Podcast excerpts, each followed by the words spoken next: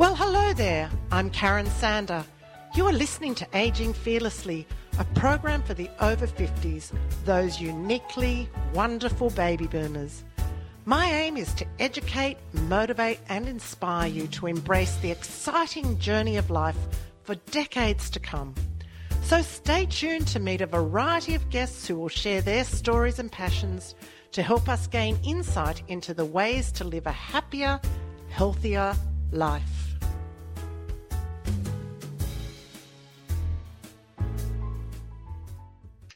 Well, welcome everyone to the Aging Fearlessly podcast and this week's edition on how to gain well-being clarity through COVID.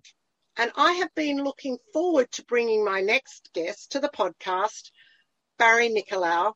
He is very knowledgeable when it comes to helping people gain clarity in uncertain times. And every one of us is having to make adjustments in our lives during the pandemic. These are very uncertain times. So, Barry, welcome to the Aging Fearlessly podcast. And thanks for sharing this time with us. Thank you for having me, Karen. It's lovely to be here. It's um so good to have you back on. I mean, we've spoken a couple of times now. We've done two podcasts together, and you mm-hmm. were recently a victim. I'm sorry, a storyteller on my uh, Story Room Oz, and you did a brilliant job at that. Barry, tell us a little bit about hmm. you. I started in the shoe industry probably close to 20 years ago. I've discovered myself as a very service oriented person. I love helping people and being of service. Um, I believe that there's a lot of good in that in the world, and there's, there's a lot of that missing. So uh, you kind of tune into what you love. So I started in footwear, uh, did that for close to 15 years and mm-hmm. then uh, had an epiphany in 2015. Uh, wrote a book, and the book ended up being not about shoes, ended up being 11 areas that I had researched that people have struggled with um, regarding the success and the fulfillment part of their lives, in particular fulfillment. You can earn money doing a hundred different things, but if you look at fulfillment, very, very few people end up having that. And I kind of questioned that. So I found 11 areas that intersected success and fulfillment. From that, the book hit number one in six countries. Um, that's led to one to one coaching sessions. Um, and that's grown to helping corporations now um, becoming a little bit more aligned in the mental health space and well-being space, especially for staff that are working from home and staff that are going through a lot of uh, silent struggles in their life the book led to many other areas. Tell us about some of the areas oh, that the book has taken. Absolutely. So, podcasts has been one area, one to one coaching has been another area.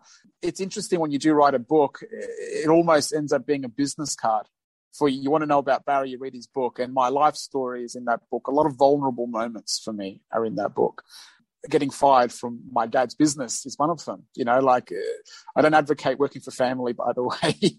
those that can do it, I, I, take my hat off to you. But a lot of people, and I'm one of them, uh, it ends up being oil and water. You keep them separate. From the book itself, speaking on stages in Australia, hopefully internationally as the COVID restrictions ease in the next couple of years, and just really spreading the message of understanding that we are our own masters and teaching self reliance is something that I found really has helped me in my personal life. And understanding that we have the tools to, we have the tools to make any life without we choose. It's whether we we sit down or whether we stand up and go right. What what's my next right move? And for me, I've been on a lot of down moments, a lot of times in my life, Karen, where where I've been looking down the barrel of depression, looking down the barrel of what now, and the things that have got me up um, is you know talking to people like yourself, writing about it, understanding uh, how people manifest the life that they're truly proud of, and looking at the mechanics of that, the tools of that, and it's really important. And that's taken me down a rabbit hole of um, how thoughts become things Mm-hmm. and how down to the subatomic level that everything ends up being energy And I think Einstein once said it, you know, nothing happens until something moves. Everything in the universe is energy. If someone walks into a room and you say, that person's got great energy. I mean, what are you referring to? How do you know that? Yes. So there is this, there is this aura, there is this, there is this mental state that we can't really see that precedes you, that walks into a room before you. And all of a sudden people feel this energy. I mean, what are we referring to when we speak about this energy? So for me, I realized that an energy is the currency of the 21st century. You know, it is not money, it is not time, it is how you spend your energy. And when I came into that realization, you start to get very specific about how you spend that energy because that energy is your life force. Mm. You mentioned down moment. When people yeah. cruise along in their lives, they just bubble along and until something pops up that you're not aligned with or a feeling or an anxious moment um, some sort of mental health issues you don't really start to question the path you're on do you feel i'm correct in saying that listen i do and i don't um, i think a lot of people don't outwardly question but i do believe they inwardly question mm-hmm they might not make their questions known to their family and friends, or they might go and put a Netflix movie on and drown out the questions that they can't immediately find answers to. Mm-hmm. But I do believe that a natural part of our human conditioning is to question the world around us, to question whether we're with the right partner, to question whether we're in the right job, to want to make an impact for some of us, for the other other parts of us. I think there are people that question whether they're on the right path, whether they've found their purpose, whether they have a purpose. Um, who can I align with that that can bring out the best in me? I think there's a lot of questions being asked internally, but they get drowned out by routine and monotony. Like they're, they're doing the same thing every day those questions for a lot of people get silenced uh, with some sort of uh, aphrodisiac, some sort of uh, mental s- stimulation that drowns out that question. That doesn't mean the question's not there. It just means that we've chosen that it's in the too hard basket for right now. And for those of us that do amazing things like you're doing, Karen, and my friend Sam McCool, and other people that are doing some incredible things, it's because they've made a decision that ultimately leads them to a greater understanding of why they're here. Mm. And, and that question has led them to answers. But um, I'm a great believer that if you don't ask the question, you don't really want the answer. Mm. True. So COVID hit. Yeah. What yeah. happened for you?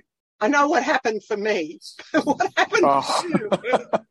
upside down. Everything turned upside down. But we I'm live on the bottom of the world anyway. We're already upside down. well, we're not as far south as New Zealand, so I, I, I, will agree with you there partially. But, but yeah, my world turned upside down. Um, we were in a situation financially before COVID where things were okay. Uh, COVID hit uh, industries like the shoe industry that I was in, uh, I supplied independent shoe stores. And what was happening is the people that I buy shoes from, the big brand names, were going direct. So uh. why do you need a middleman for? Why do you need a representative for? Sort of thing. And a lot of the showings for these shoe shops were done online. So again, it, it, it negates the need for a middleman or an agent or a rep to be on the road. So I saw that just before COVID hit, and the realization of those stores being closed with COVID really hit home. So then I got back to basics. I had my book sitting on the shelf, and I'm like, I'm going to read my own book. I'm going to, I'm going to, and I, I actually discovered new things that I had written that I had forgotten about. And I thought, you know what? I got excited again. It really uh, kind of put a, a Bunsen burner under my butt. I got, I got really energized, and I thought, what was I doing? How do I help people? And what do I love? And then in the background, my wife, who is a lawyer, um, was working hours that were just untenable, like hours that were just ridiculous. And Lana has a big heart, so she puts in the she puts in the work that's needed. but it doesn't lead to a good mental health outcome because there is so much work on for her that I started to see a pattern. And a lot of industries have flourished from COVID, right? There's not just been industries that have just kind of suffered. There's a lot of industries that have flourished. The legal industry has had a sugar hit from mm. COVID. And and Lana's in that realm. So, you know, like today we're recording this, it's Sunday. Lana's already put three hours worth of work in to hmm. her work and uh, work that she knows that will need to be done tomorrow on Monday. So, and all of a sudden, Saturday night, another two or two or three hours, and it's like, well, Barry, the work's there. I've got to do it. People mm. are relying on me. But you get to a level where you think, well, hang on, like they're paying you to work four days a week, five days a week. Um, surely there's got to be downtime for you. So Lana and I were, and still are, kind of wrestling with this. You know, what's an acceptable amount of of time where you can be be you you know what i mean? And rest and relax and recharge. Mm. so that kind of opened up this massive black hole for me. And you think how many lawyers are there out there that are going through this type of hell? Um, mm.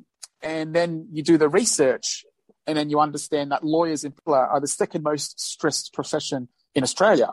The number one stressed profession in australia people that are the most stressed are surgeons they're performing brain surgery on people. You can imagine, right? It's do or die, yes. literally do or die. So, but for them, lawyers, you make a mistake, you get sued. You know, it's not it's not a simple black and white. You make a mistake, you move on from it. You put it down to experience. For them, it's something that has huge ramifications. So com- combine that with the workload that's involved, it becomes very. Um, it affects your resilience, it affects your mental health, and it affects your overall well-being. So mm. for me, I've started to understand that there needs to be programs in place. And I've done a lot of research, Karen, on um, how law firms um, tackle the mental health problem challenge with their staff. Some law firms are taking a very uh, token gesture approach. Let's just have a system in place and, and get on with their work.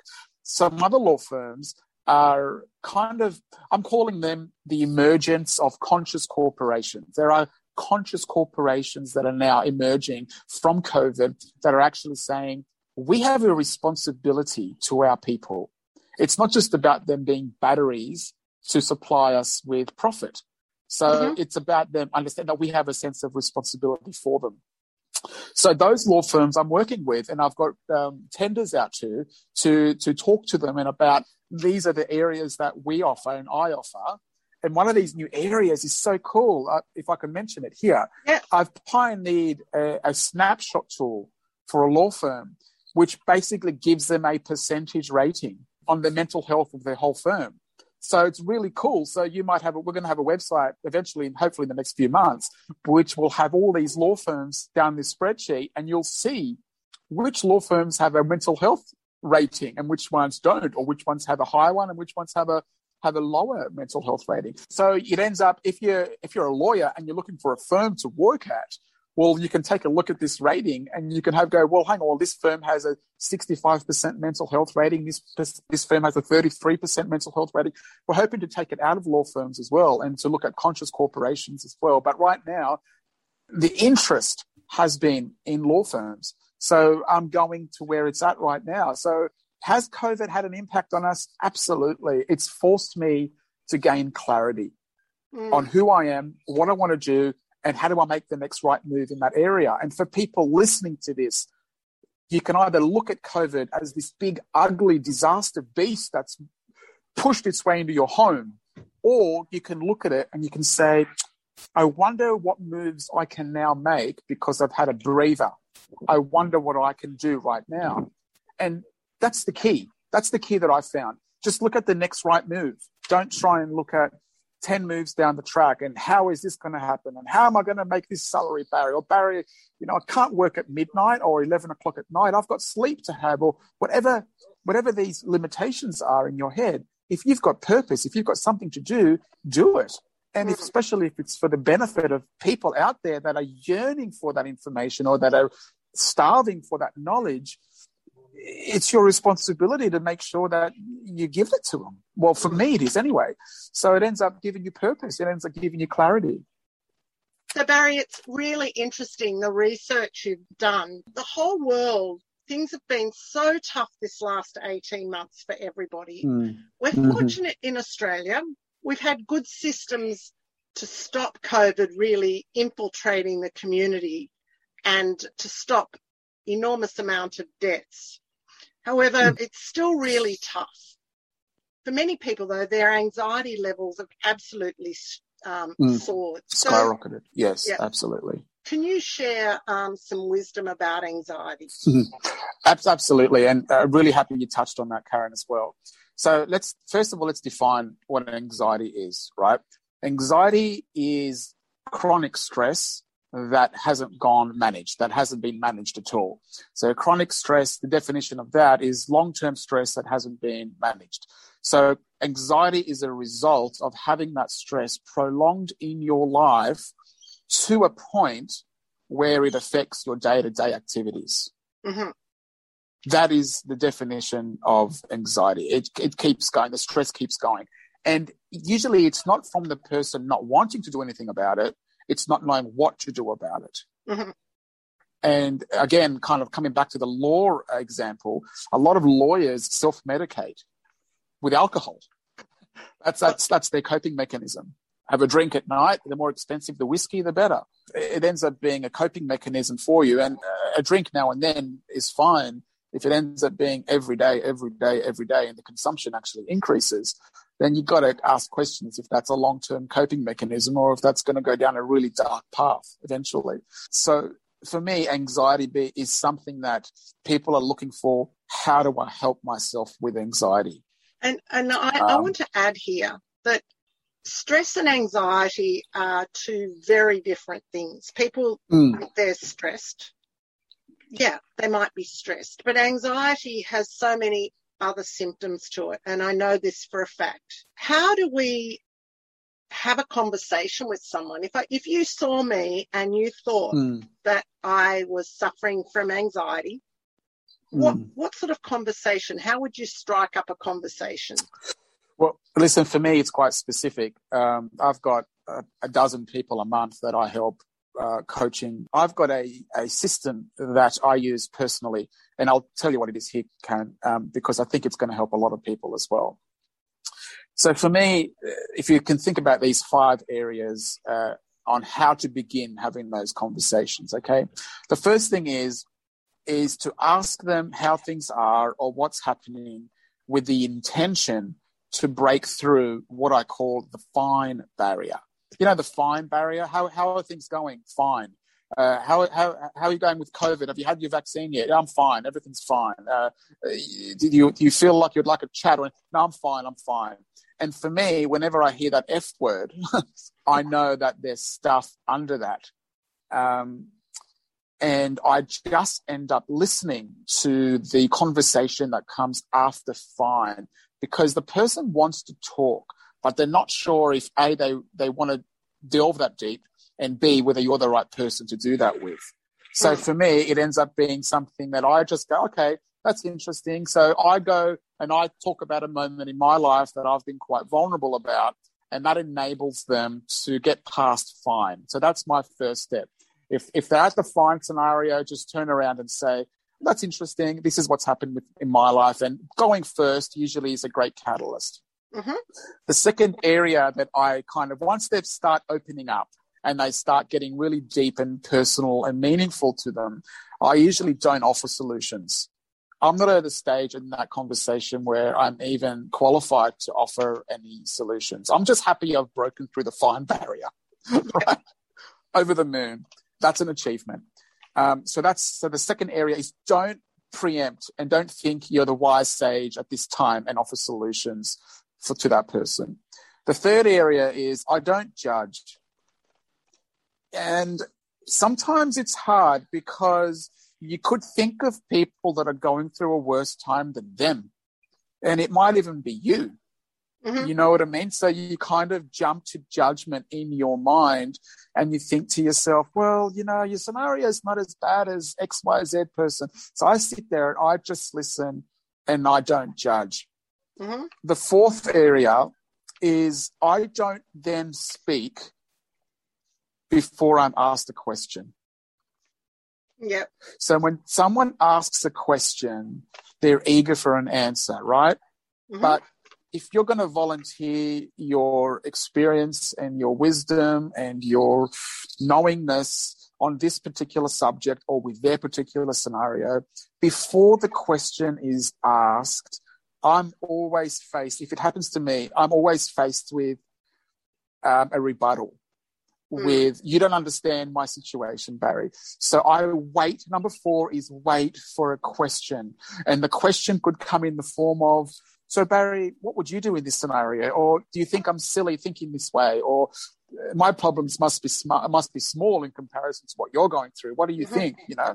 So as soon as that question's asked, it gives me an opportunity, and the conversation goes from there. So, if there was a fifth area, um, it's more of a um, overall snapshot of what we've just talked about. It's just try and be a better listener than a talker for me, I find that people have the solutions to their problems already, but they don't want to walk that road alone.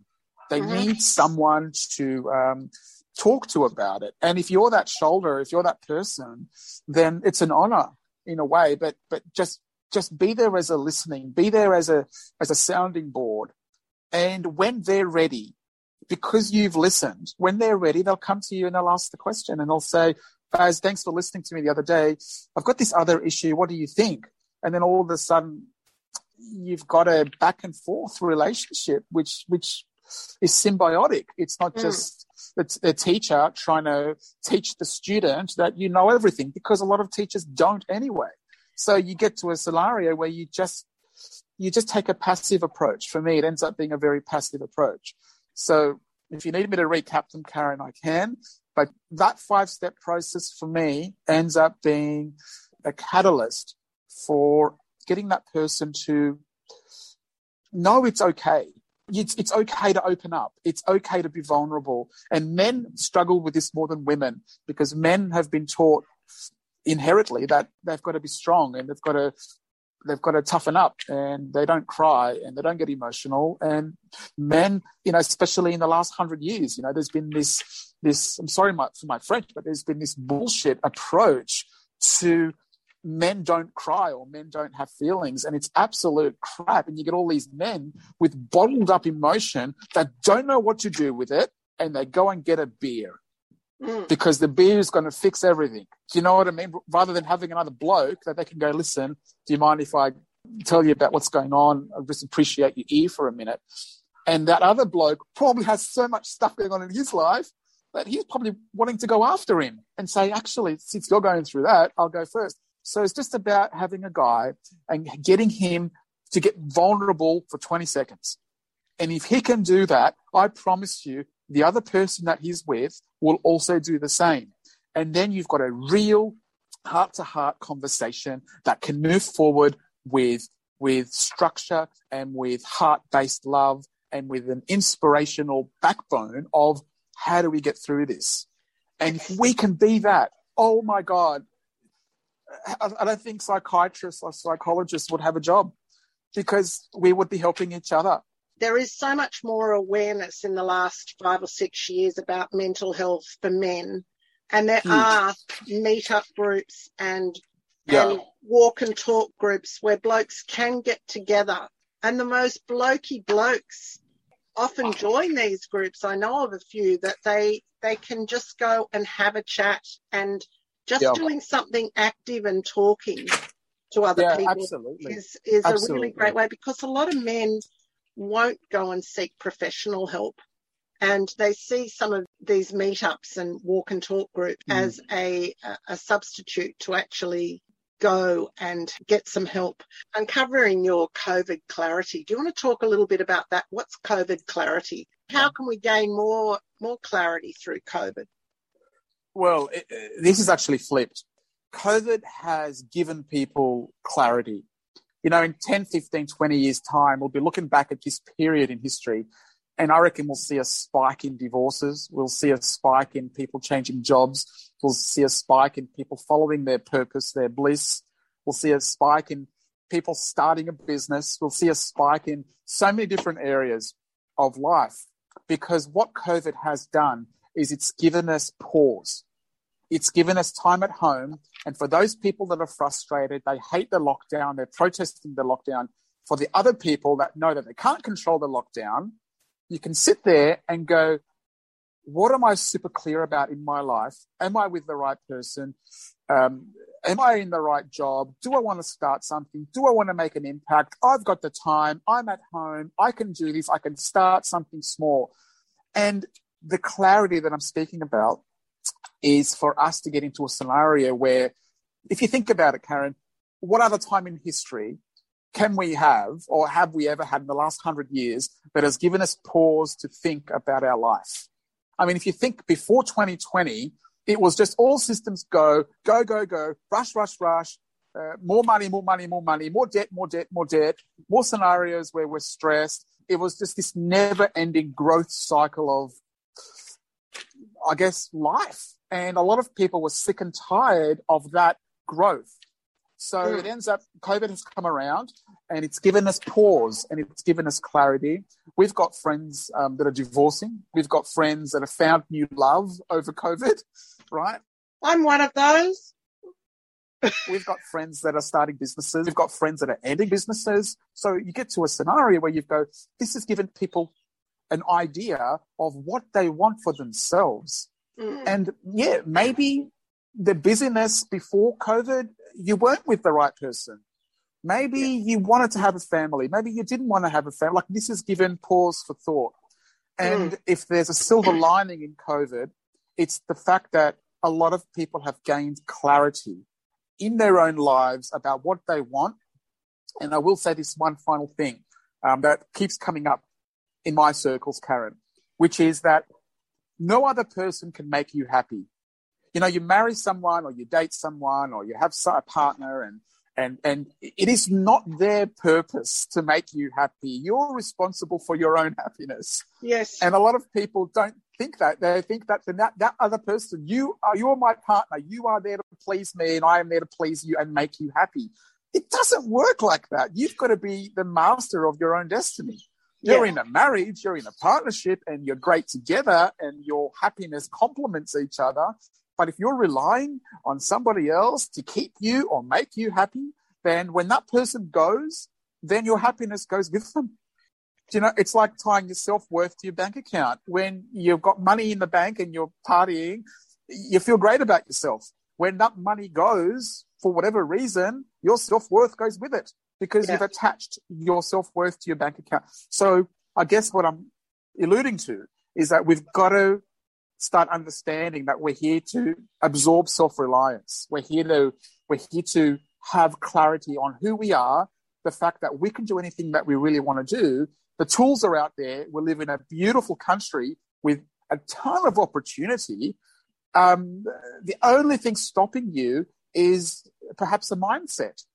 And yeah. if that's your only blockage, then oh my God, you've got a ton of resources at your fingertips that can maybe just tweak that mindset. I'm not saying change it, but just tweak it just a little bit, just to uncover that anything's possible if you really want it to be. And all of a sudden, you change, the scenarios change. The best saying that I've ever come across is Wayne Dyer in one of his books. He used to say, when you change the way you look at things, the things you look at change. And it is a great, it's not just an innocuous uh, saying, it's got a lot of depth to it, to the understanding of it. If you look at COVID as this big monster, it's going to be a monster.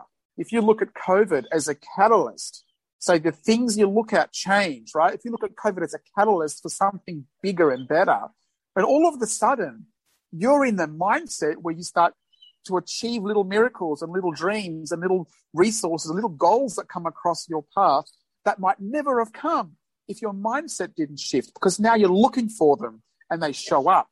Mm. So that's for me, um, that's what keeps me humming along is that that COVID clarity ends up being a real, I don't know, I don't want to call it a masterpiece because it's a, it's a virus, but, but you think, how else do we get pause in life? how mm. else do we pause and reflect? You know? No. And it, it is, it's Mm. like, again, let's use an, an, a mouse wheel analogy. When you're on the Yeah. mouse wheel and you get up in the morning and you're on the seven o'clock bus to the city if you're a city worker and you get Yeah. off the bus and you grab your coffee and you walk to the office and you start working at six o'clock, you, you don't bundy off, but you might get on the bus to go home and you might have some work in your hand to read on the way home. And at seven o'clock, when you get off the bus, you go home and you have dinner and then you might have more work to do. And then you get up again in the morning. And that's what we've been Mm. on. And that's a, Mm. that's a roller coaster.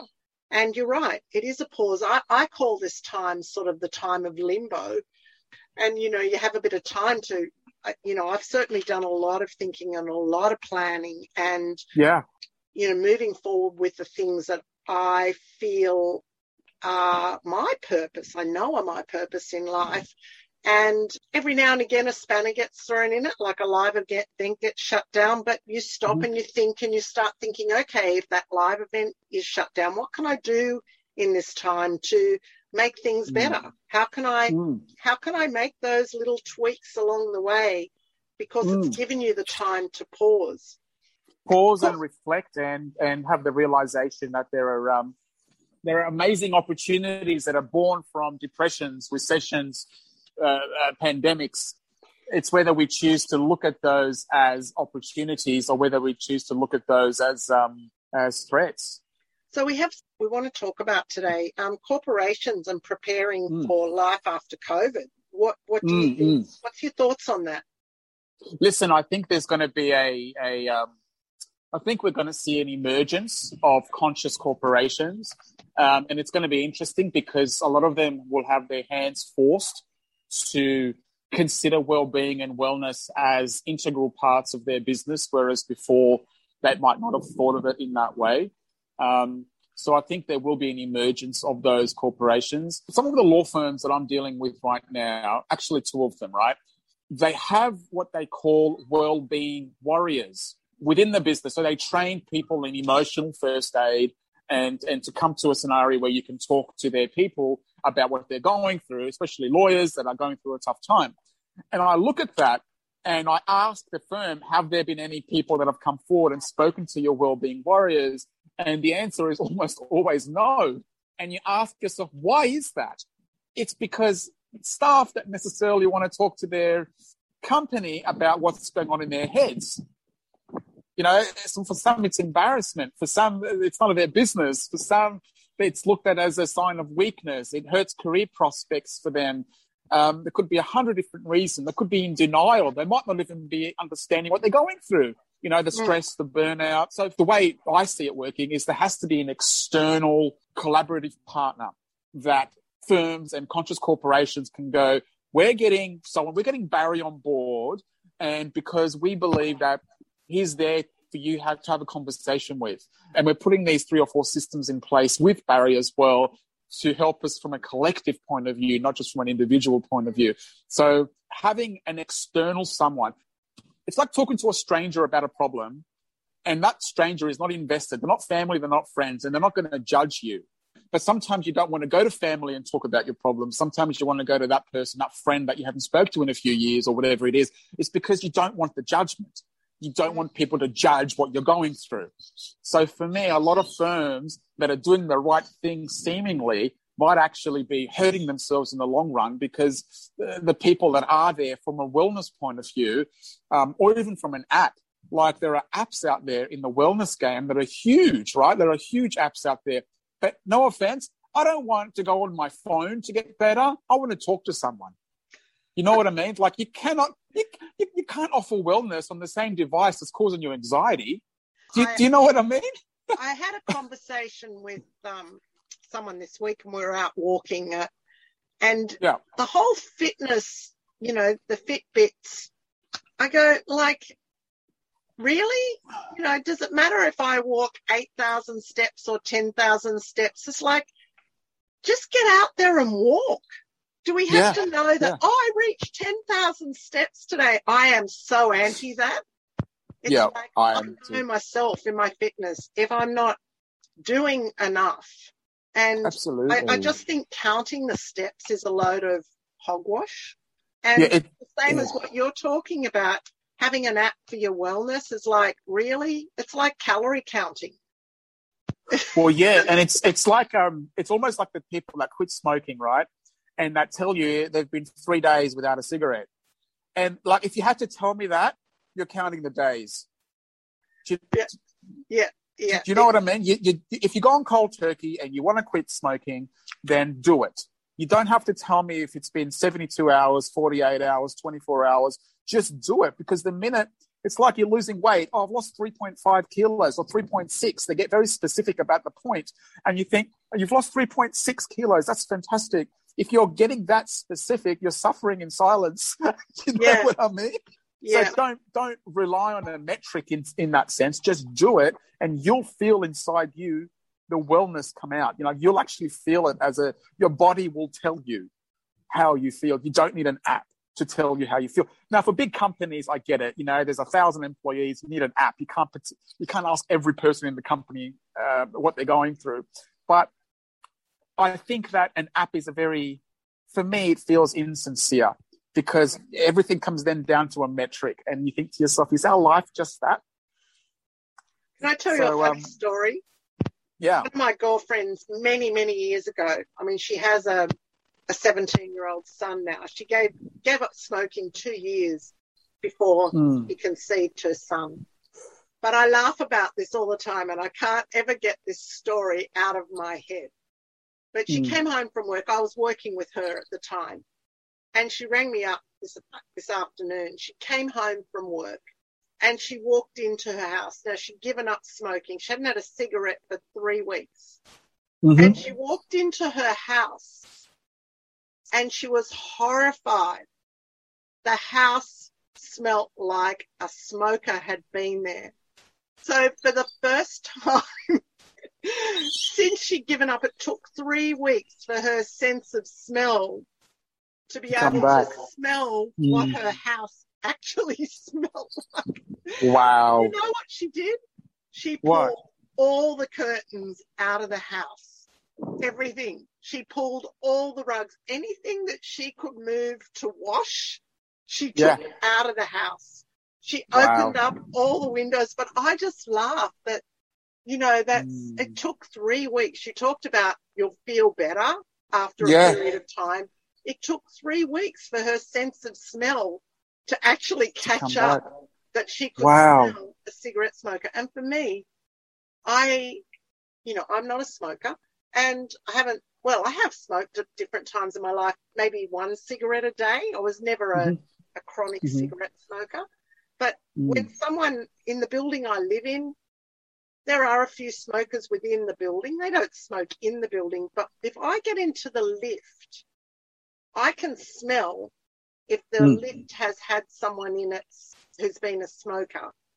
Mm-hmm. They're not in it at mm-hmm. that minute, but the smell mm. stays there. It's like, and you know, if you're a smoker, you don't smell that. But I'm getting on to like wellness. You know, your body starts to be able to pick up on, on different things. And for smokers, it's that have given up, suddenly that ability to mm. smell. Yeah, absolutely. Uh, yeah, I think I think that um, when you make big changes like that, um, uh, you definitely see the error, or not the error of your ways, but you remember who you were yesterday, and because you're such a changed person, you're not, that's not you anymore. You, you see who you were with a lot of clarity. Mm. Um, but yeah, it's incredible. Well, look, it's really great to talk to you today, especially about anxiety. It is one of my um, pet topics, and I, I do mm. know a lot about anxiety, and I talk very openly about having been a chronic sufferer of anxiety. So, hence, I do know mm. the difference between stress and anxiety. I know just mm. how harmful it is in your life. Just it robs you of time, of energy. It robs your life. It's a thief. It's a silent thief. And yeah, so thanks today for helping us out. I, I know that and, and chatting. So thanks today for coming on and chatting about this. Um, I know that no problem. Such, I know that you are you do such great work with law firms, and I know that you're mm. so passionate about what you do. What I do know about you, Barry, is that you are one person who takes the time to pick up the phone and just check on people. Mm. Mm, you're a, mm. you're a wonderful human being, and uh, thank you. It's, it's a privilege to know you, and it's a privilege to see the way you work with other people, and to um, mm. to know. I know that you're making a big difference. Thank you very much, Karen. It's uh, it's good. You start uh, you start hearing things like that, and it and it and it makes it all worthwhile. Well, I ask people on my podcast when I know that they can make a difference, and mm. I know that this podcast will make a difference to at least one person. And it's also yeah. good for me to sit down and think as well, you know, this is an education process. Every day I go and do a podcast, mm. I'm learning something new or being reminded of something that I may have known a little bit about, but mm-hmm. I need to know more about. So, mm. Barry Nicolaou, thank you very, thank you very much, much, for joining Karen. us. Thank you for having me. And as always, anything you need, Karen, or anything your listeners need, I'm always here. So, this is Karen Sander from the Aging Fearlessly podcast, and we look forward to chatting with you again next time. Bye. So, this is it for today's program. It's time to say cheerio to the wonderful Northern Beaches community. Join me next week for another episode of Aging Fearlessly. And now for a song written by Nick Howard especially for the listeners. This is Karen Sander. Have a fantastic week. And remember, aging is inevitable and growing old is a choice. The sun is shining bright outside. There's a sparkle in not all nine to five, it's a wonderful life. Let's go and climb mountains high, swim across oceans